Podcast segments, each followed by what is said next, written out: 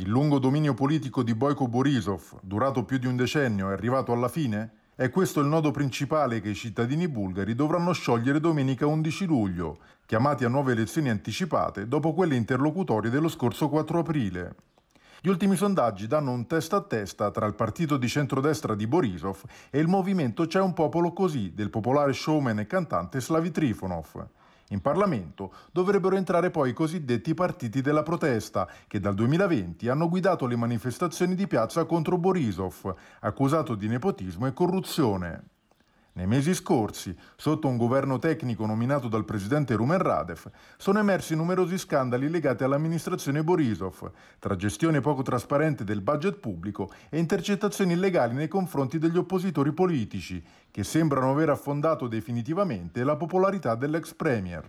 Borisov ha subito anche la decisione senza precedenti degli Stati Uniti di imporre sanzioni ad alcuni oligarchi bulgari, a lui considerati vicini, attraverso la cosiddetta legge Magnitsky.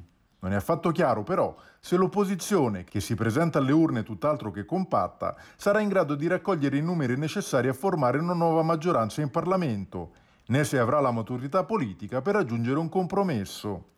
Secondo alcuni analisti, la fase di turbolenza politica iniziata in Bulgaria nel 2020 è destinata a durare e non si escludono nuove ennesime elezioni anticipate entro l'anno prossimo.